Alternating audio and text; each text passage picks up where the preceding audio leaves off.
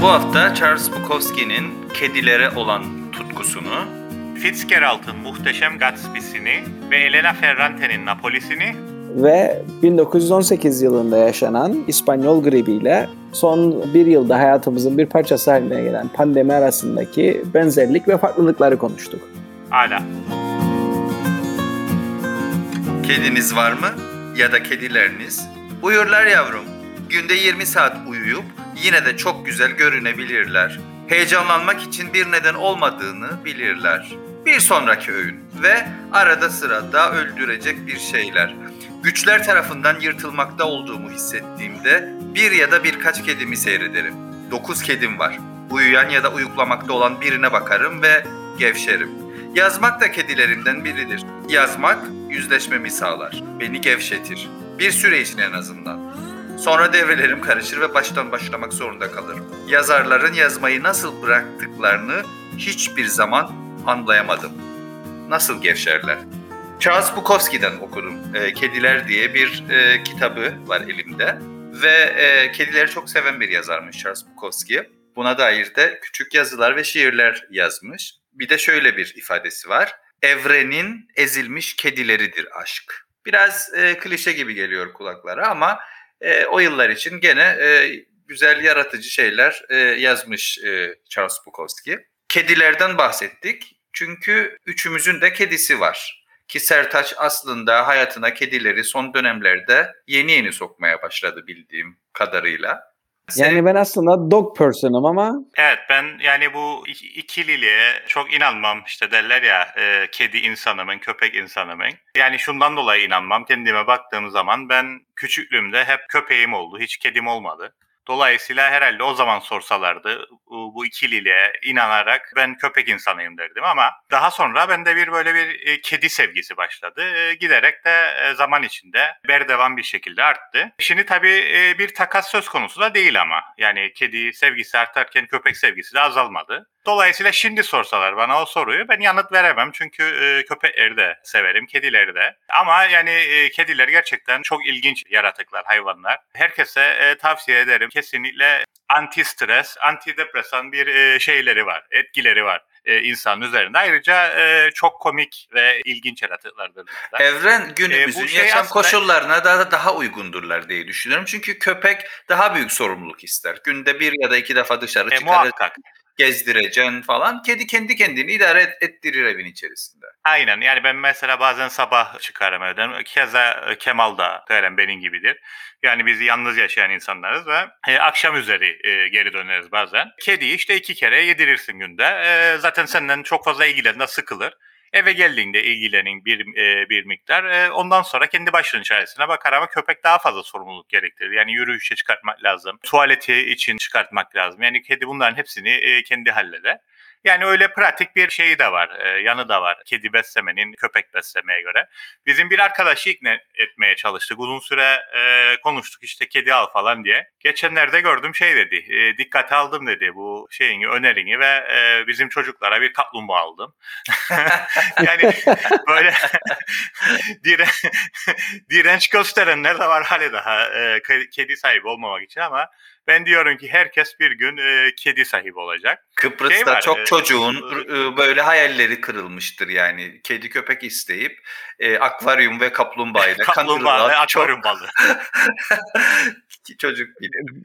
Burada bir araya gireyim ben. Yani tam dediğin gibi yani ben biraz önce başlangıçta söyledim ya dedim ben e, aslında köpek insanıyım. Ama hiçbir zaman köpeğim olmadı. Tam da dediğin şekilde ama akvaryumum oldu Hatta bir noktada keçim bile oldu. Yani. o soruyu sormaya yani... korkarım. Sonra kesip yediniz mi diye ama. yok yok. O kadar da değil. Ama yani düşünün şey işte ben çocukken de şimdi yaşadığımız yerdeydim. Dolayısıyla şehrin ortası sayılır aslında kumsal. Şehrin ortasında bizim biz keçi besledik bir süre. Keçi büyüyene kadar. İşte hafta sonları merasiminden girip duş alırdı. Banyoda yıkanırdı e, keçi. Ondan sonra tabii bir noktada büyüdü hayvan ve e, kesip yedik. Ayrılmak zorunda kaldık. Kıbrıslı biri olarak illa bir kebap olmayacak. Evet. tabii aileden gelen şeyler de bunlar. Muhtemelen yani Sertaç senin ailen de herhalde anne baban da kedilere çok sıcak bakmazdı. Mesela benimkiler de öyleydi. Yani köpeği daha çok severlerdi. Bir miktarda Ama tabii bunu ailemizden alıyoruz ama ha köpek de olmadı ama keçi oldu. Diyorum keçi oldu. Bizimkiler keçiyi severdi demek ki. Şeyi hatırladım. Bu ilginç bir anekdot var. Sertaç'ın kuzeni e, o zamanlar tabii küçüktü. E, yurt dışına ailece tatile gittiler de akvaryumunu Sertaç'a bıraktıydı. E, gelene kadar tatilden. Bir tane Japon balığı öldüydü. Ve Sertaç'ın akvaryumcuya gidip e, aynı, balığın aynısını bulmaya çalışırdık. Çocuk öldüğünü anlamasın diye. Aynı boyunu alamadık daha büyüğünü al dedik. Galiba çocuk sordu ne oldu diye de Sertaç işte kilo aldı falan dedi. öyle öyle, öyle bir de şey var. Bu şey var e, e, Türkiye'de çok tutulur kadın romancılardan Oya Bayda. Onun e, tabii şimdi zamanın ruhu dedik ya herkes e, distopya şeyleri yazar romanları. Onun tabii son romanı var. Bir tane de distopya romanı. Ondan bir önce e, yazdığı roman şeydir. Kedilerdir. Fable şeklinde. Kedileri konuşturur orada. Çok eğlencelidir ama zaten şey e, kediler e, genel olarak Türkiye'de çok seviliyor. Onu da biliyoruz. E, Oya Baydar'ın da öyle bir şeyi var. e, romanı var. Tüm kedi severlere e, konusunda. tavsiye ederim. Kedi konusunda yani bu evren e, stres giderir falan dedi. Hiç ben hem fikir değilim. Ben kedilerden stres olurum arkadaşlar. Zaten eve almakta da zorlanırız. Bir de şöyle bir şey var. E, Bizim kedi yani sürekli olarak bizi sahiplenen kediler var aslında. Zemin katta otururuk. Yani böyle dönemsel olarak bir kedicik gelir ve bize ilgi gösterir. Yani böyle şey nasıl diyeyim? E kedilerin da zaten. dolaşıyor. Kö- Kedi insanı sahiplenir. Aynen. aynen. Seçer, evet. O şekilde bir, bir ilişkimiz var yani. Ama tabii yani eve almakta yani Kemal gibi Astor gibi değil yani Astor sürekli olarak evde yaşayan bir ev kedisi haline gelir. Bizim öyle bir e, ilişkimiz olmadı şimdiye kadar. Dediğim gibi ben çünkü çok tedirgin olurum kedilerden.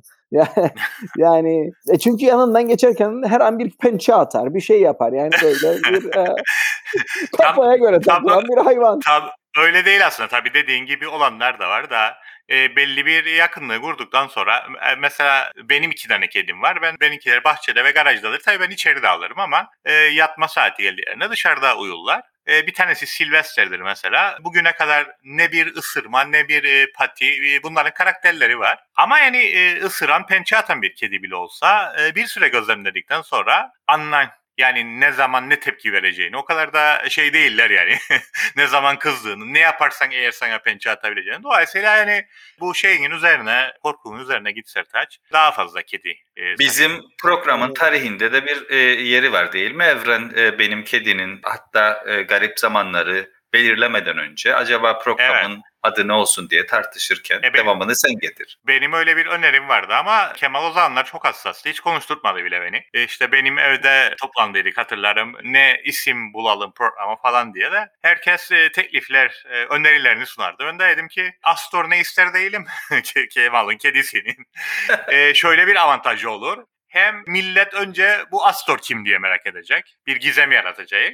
Ondan sonra Astor'un kim olduğunu öğrendikten sonra da Astor'un ne istediğini merak edecekler. Yani çifte gizem olacaktı işin içinde ama e, Kemal hiç e, bunu şey bulmadı. O zaman komik de bulmadı. Hayır kedimi karıştırmayın bu işe diyerek kestirip attı. Bu son geçen programda kitap okuyarak başladık programa. Hatta Orhan Pamuk'tan bir şeyler okuduk. Orhan Pamuk'un da yeni e, kitabı çıkıyor. E, takip edenler biliyor. Veba Geceleri diye. Evet tam Orhan Pamuk'u andık ve bizi duydu. Şeyi de hazırlandı. Yapı Kredi'den çıkıyor. Yani daha önce iletişimdeydi. Yapı Kredi'ye transfer oldu. Son zamanlarda eski kitaplar hep Yapı Kredi'den çıkar. Şeyi hazır kapak taslağını gördüm ben. E, Veba Geceleri. E, böyle çok güzel bir e, İstanbul e, resmi var. Fotoğrafı değil resmi var üzerinde. 1901 yılında İstanbul'daki o veba salgını, pandemiyi aslında şu anda da bir pandemi yaşıyoruz. Ona da bir e, gönderme olacak. Tabii o zamanlarda şeyin Osmanlı'nın çalkantılı dönemleri. Bugün bile hala ismi geçen bazı karakterler isimlerini anmayalım, suçlanmayalım. o, o dönemlerde yaşamış. Dolayısıyla Orhan Pamuk'un romanı çok yakın bir zamanda çıkıyor. Ve evet pandemi var. İsterseniz e, şeyle ilgili bir şey daha söyleyeyim ve Sertaç'ın sanırım şeyle ilgili 1918'deki ee, İspanyol gribi. Gribi ile ilgili söyleyecekleri var ama ondan önce bir parantez daha açayım. Şimdi Kemal geçen defa işte Orhan Pamuk'un e, romanından okumuştu e, bir şeyler ve işte demişti tarihte hep böyle düz giden bir şey değil hep daha iyiye gidecek falan diye de şeyin bir e, güzel bir e, yazısı var bu konuyla e, ilgili. Bu da bir başka romancı. Son haftalarda hep romancılardan açıldı. İtalyan Elena Ferrante var ama Elena Ferrante tabii bu kadının mahlas ismi, müstahar ismi. Kim olduğunu, gerçek kimliğini kimse bilmez. Kendi de ifşa etmedi. E, vermek de istemedi. Yani röportajlarını falan e-mail yoluyla yapar. Esas kimliğini bilen yok ama e, tabii bazı tahminler var. Muhtemelen Napoli'de doğup büyüdü. Çünkü romanlarının hepsi Napoli'de geçer. Ve bu kadını üne kavuşturan bir dörtleme var Napoli e, romanları diye. Daha sonra HBO'da e, dizisi de yapıldı. Çok tuttu falan. Şeyden alır o da. E, İkinci Dünya Savaşı'ndan alır ve günümüze kadar e, getirir iki kız çocuğunun sıra dışı arkadaşlık öyküsü aslında. Ama orada şöyle bir şey der Napoli için. E, çok hoşuma etti. Geçen hafta konuştuklarımızda da aslında birebir uyar. Der ki e, Napoli der tekniğe, bilime, ekonomik gelişmeye, doğanın bereketine, kaçınılmaz olarak daha iyiye götüren tarihe, demokrasiye duyulan güvenin temelden yoksun olduğunun çok net olarak anlaşıldığı bir Avrupa metropolüydü. Bu şehirde doğmuş olmak tek bir işe yarar. Bugün her ve herkesin fevkalade bir açıklıkla görebildiği bir şeyi ezelden beri neredeyse işgüdüsel olarak bilmek. Yani sınırsız olarak ilerleme rüyasının aslında vahşet ve ölüm dolu bir karabasan olduğunu anlamaktır diye bir e, karaktere söylettirir Elena Ferrante Napoli romanlarında. Aslında tam da geçen hafta e, konuştuğumuz şeye bir e, cevap verir. Şimdi işte dünyanın büyük bir kısmı şok içerisinde. E, o şey bir tılsımı bozuldu devamlı daha iyiye doğru giden tarihin dünyanın ama e, Elena ablamız diyor ki zaten Napoli'de yaşayanlar bunu işgüdüsel olarak bilirlerdi diyelim ve isterseniz üçüncü pandemiye girelim. Evet Sertaç. Bundan önceki birkaç programda ama galiba özellikle bir önceki programda e, bahsettiydim ben. İşte şey beklenir diye. İşte 1918'deki pandemiden sonra 1920'ler böyle çok çılgın bir şekilde yaşandı. Acaba şimdi de aynı şey olur mu? Yani tam 100 yıl sonra 2020'lerde e, de aynı şeyi yaşar mıyız? Yani böyle bu arada keşke bakıp bulsaydım Türkçe'ye nasıl çevrildi bu Roaring Twenties. Ee, Geçen sefer güzel bir benzetme açıklama yaptın. Kükreyen 20'ler dedin. Güzel bir yer bilmiyorum. Kükreyen 20'ler yani eğer başka biri bulmadıysa öyle değilim. Yani birebir e, şeyini yapalım, tercümesini yapalım. Ve işte e, e dediğim gibi e, ondan bahsettiydim. Acaba gene aynı şey olur mu? Gene 100 yıl sonra da işte coşar mıyız pandemiden sonra? Bunun arkasına birkaç gün önce tesadüfen bir makale buldum. Yani gerçekten tesadüfen yani ararken falan değil. Bir anda karşıma çıktı. Normalde bakmadığım bir haftalık aldığım bir newsletter'in içinde çıkan bir şey. Politico bu konuya değiniyor ve bu işin aslında bu 1918'deki pandemi hakkındaki en önemli kitabın yazarıyla e, bir röportaj yapıyorlar. Adamın adı John Barry. Ona soruyorlar işte bu soruları. Yani olur mu? Yeni bir bin, e, Roaring Twenties'in eşiğinde miyiz diye. Bir taraftan da aslında e, bir de gözlemle başlıyor bu yazı. Politico'da çıktı. Bilmem söyledim mi şeyi. 18 Mart galiba bundan birkaç gün önce. Dolayısıyla yani ilgilenenler bakıp bulabilirler. Başında da şeyle başlıyor işte şu andaki durumu tasvir ediyorlar Amerika'da ve yeni bir heyecan var işte artık aşılanma başladı, günler uzamaya başladı, bahar geldi falan. Moraller yüksek, herkesin keyfi yerinde. İşte acaba tekrardan uçuşa geçer miyiz gibi bir şey var. Tabii buradaki kötü haber adamın söylediği, bu yazarın anlattığı. Yani diyor ki tamam ekonomik anlamda şey olabilir. Yani büyüme olacaktır. Zaten galiba geçen program onu da konuştuk. Joe Biden'ın gelmesiyle çok ciddi bir e, ekonomik program da gündeme geldi.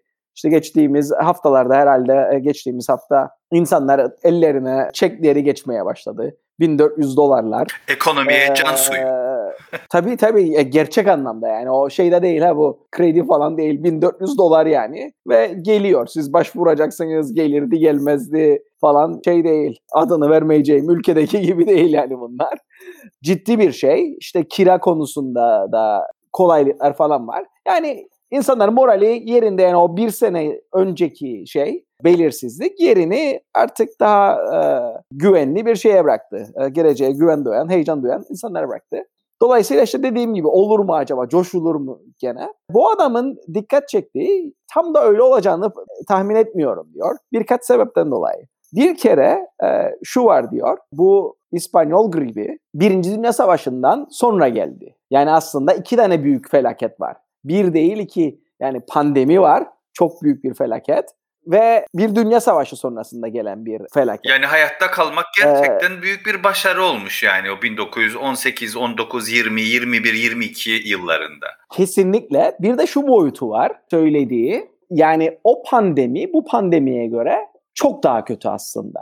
Şu şu bakımdan ölümcüllük açısından. Çünkü diyor ki işte o zaman istatistikler şimdiki kadar şey değil. 50 milyonla 100 milyon arasında insan öldü. Dünya nüfusu şu andakinin dörtte birinden daha azken böyle bir ölüm oranı var. Korkunç bir şey. Herkes diyor, istisnasız herkesin bir tanıdığı öldü o zaman.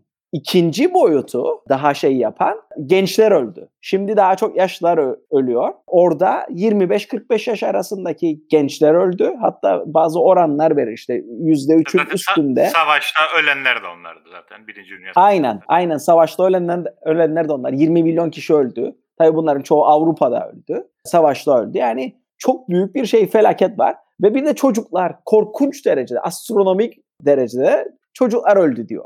Dolayısıyla 1920'lerin ortasına geldiğiniz zaman siz eğer şeyseniz işte 20-25 yaşındaysanız çok büyük bir badire atlattınız. Hayatta kaldınız. Ve bunun diyor işte ikinci boyutu işin. Yani bir çok daha büyük bir felaketti. Not almışım buraya. 2.7 milyon öldü şimdi. Yani orada 100 küsur milyondan bahsediyoruz. Savaştan ölenleri de bir araya koyduğumuzda. Ve genç nüfus bunlar. Dolayısıyla diyor yani siz eğer e, bu badireyi atlattıysanız artık yani öyle bir havadasınız ki hmm, yani ben ölebilirdim. Dolayısıyla yani biraz daha iyi yaşayayım. Çünkü hala daha ölebilirim. Madem ki bunu attım daha yani böyle ekstrem yaşayabilirim şey var. Bir başka boyutu, daha negatif bir boyutu da bu şey hayatta kalanların hissettiği suçluluk duygusu. Survivor's Guild. Ondan bahsederler, şeyden bahsederler. Yani nasıl oldu ben hayatta kaldım falan. Biraz kadercilik artıyor diyor o şeylerde.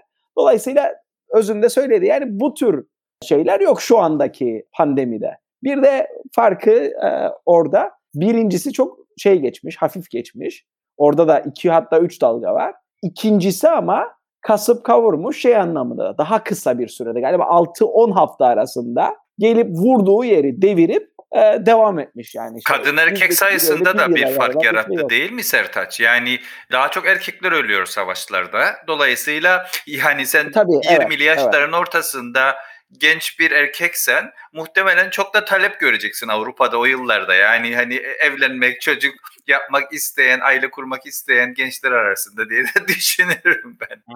Bu yani şeyi o boyutu ele alınmamış ama e, dediğin doğrudur tabii şey açısından, nüfus e, açısından. O da ayrı bir gözlem yani. Bunu konuşmuştuk. Bir de Fitzgerald'ın e, ünlü muhteşem Gatsby'si. Bunun filmini de yaptılar. Leonardo DiCaprio oynuyor. Bu da 1920'lerin e, Amerika Birleşik Devletleri'ndeki toplumsal portreyi çizen bir e, roman aslında. Ve tam da Sertaç anlattığı gibi buradaki karakter e, Birinci Dünya Savaşı'na giden, oradan hayatta kalıp geri dönen genç yakışıklı bir adamın yaşadığı aşırılığı anlatır aslında. Çok e, zengindir, e, çok bir e, büyük bir evi var ve bu evde devamlı dillere destan büyük partiler verir. Herkes o partiye davet edilmek için birbiriyle yarışır. Tabii o romanın ilerleyen sayfalarında anlarız ki aslında arkasında yitirilmiş bir aşk var kendi savaşa Abi, gittiğinde. spoiler verme. Başkasıyla evlenir, çocuk sahibi olur ve zamanı geri çevirebilmek için, eski sevgilisine yakın olabilmek için aslında bunların hepsini e, yapar. Ona yakın bir yerde villa alır falan.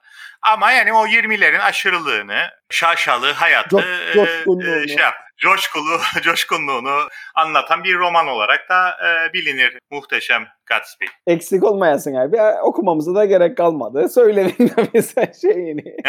evet. Biz özetledik yani şeyi, romanları film, filmleri iyi özetleriz ben. 3-4 dakika içerisinde size film ve roman anlatabilirim. izlemenize ya da okumanıza gerek kalmaz arkadaşlar.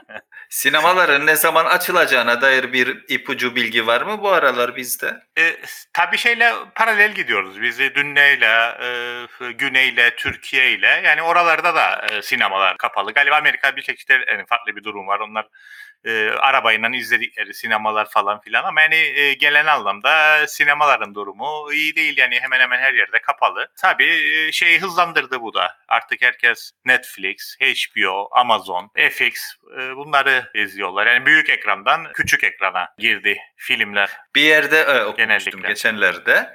Hayatın hiçbir döneminde diyor, e, film izlemek sadece film izlemek değildir. Tabii bu biraz eminim e, karşı durulacak bir görüştür de e, film severler tarafından.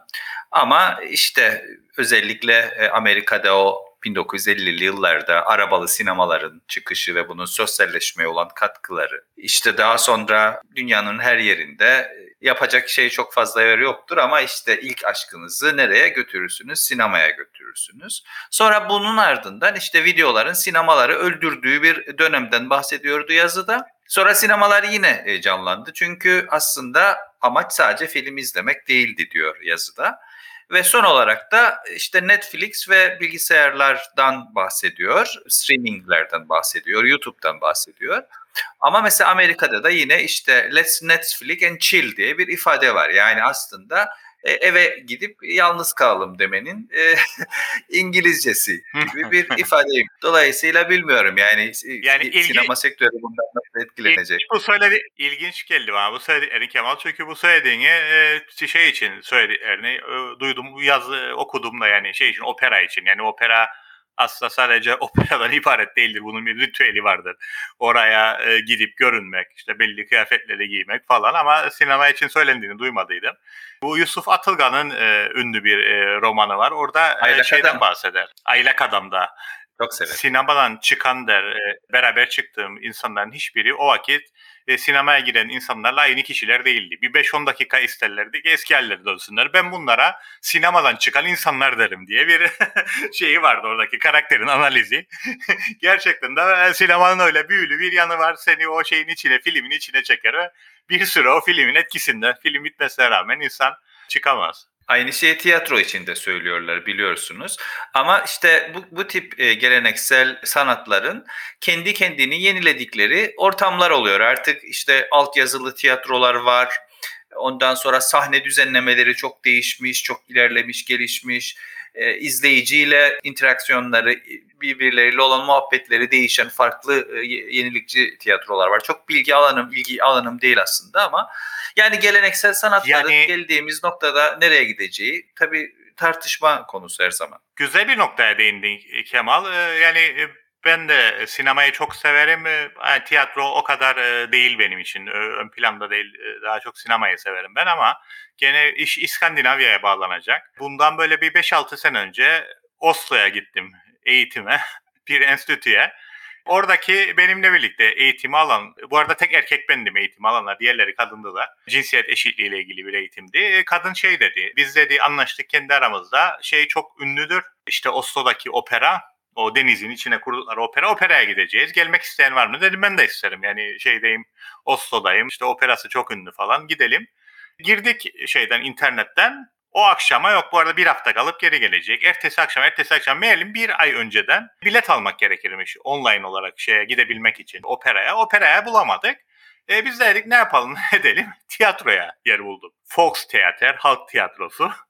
Gittik ya dedik şimdi yani gidecek ama dili nedir acaba? Sonra dedim boş ver yani bu experience'i, bu tecrübeyi yaşayalım artık Norveççe ise Norveççe. Hatta dedim ben biraz da Almanca bilirim herhalde anlarım falan. İskender'de hiç alakası yok tabii. Neyse girdik şeye. girdik oyuna. Şansımızdan oyun bildik bir müzikal. Singing in the Rain. Baktım afişte Singing in the Rain İngilizce yazar. Neşeyle girdik dedik yani ismi İngilizce kendi de İngilizce. Oyun Norveççe çıktı. Ama tabii müzikal olması şey dikkatimi çekti. Tam da Sert şeyin Kemal'ın anlattığı gibi. Yani sanki sinemadaydım. Yani o yağmurlarda birebir işte bir, bir kere perde kapanıp açıldığında şey olduğu, dekor olduğu gibi değişir. O yağmuru yağdırdıklarında yani biz de e, şemsiye açmak istedik. O kadar bir e, şeydi.